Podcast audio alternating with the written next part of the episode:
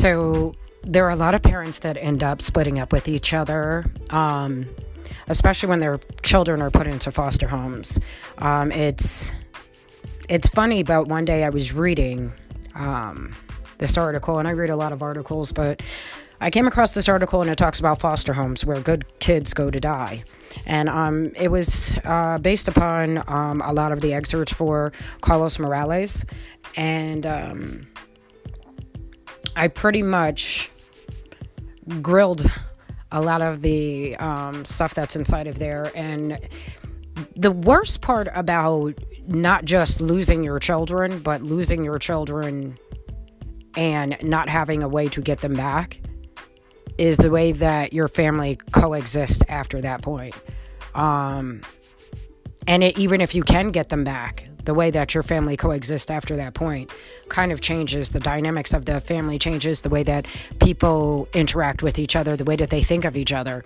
Um, and quite frankly, whether it's a self sabotage or whether it is a, a, a personal projection, you know, that someone is unconsciously um, depicting one way or the or the other, there's always um, underlying tone of I'm not going to say animosity, but just antagonism.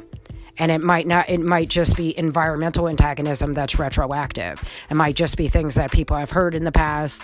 It might have been um, things that were never clarified or just things, you know, whisper, got, whispers, gossip, um, words of wisdom that pretty much got twisted into words of woe. You never know how some things go. But what it ultimately does is family courts are not devised, um, foster homes are not devised in order for um, the children that go into them to necessarily always have the best upbringing.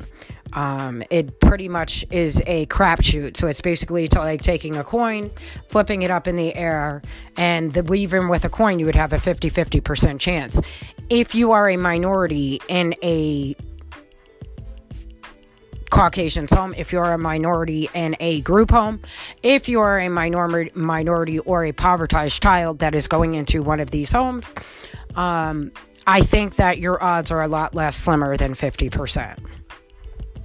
The saddest thing about these type of environments is that the residual effect that it leaves on the family, the effects that it leaves on the children, and the way that they were uh, that they are attacked basically or or left isolated or left alone abandoned so to speak okay in an environment where they don't know anyone which is conducive to anxiety filled anxiety stricken you know um environment that basically is is conducive to failure to thrive all right?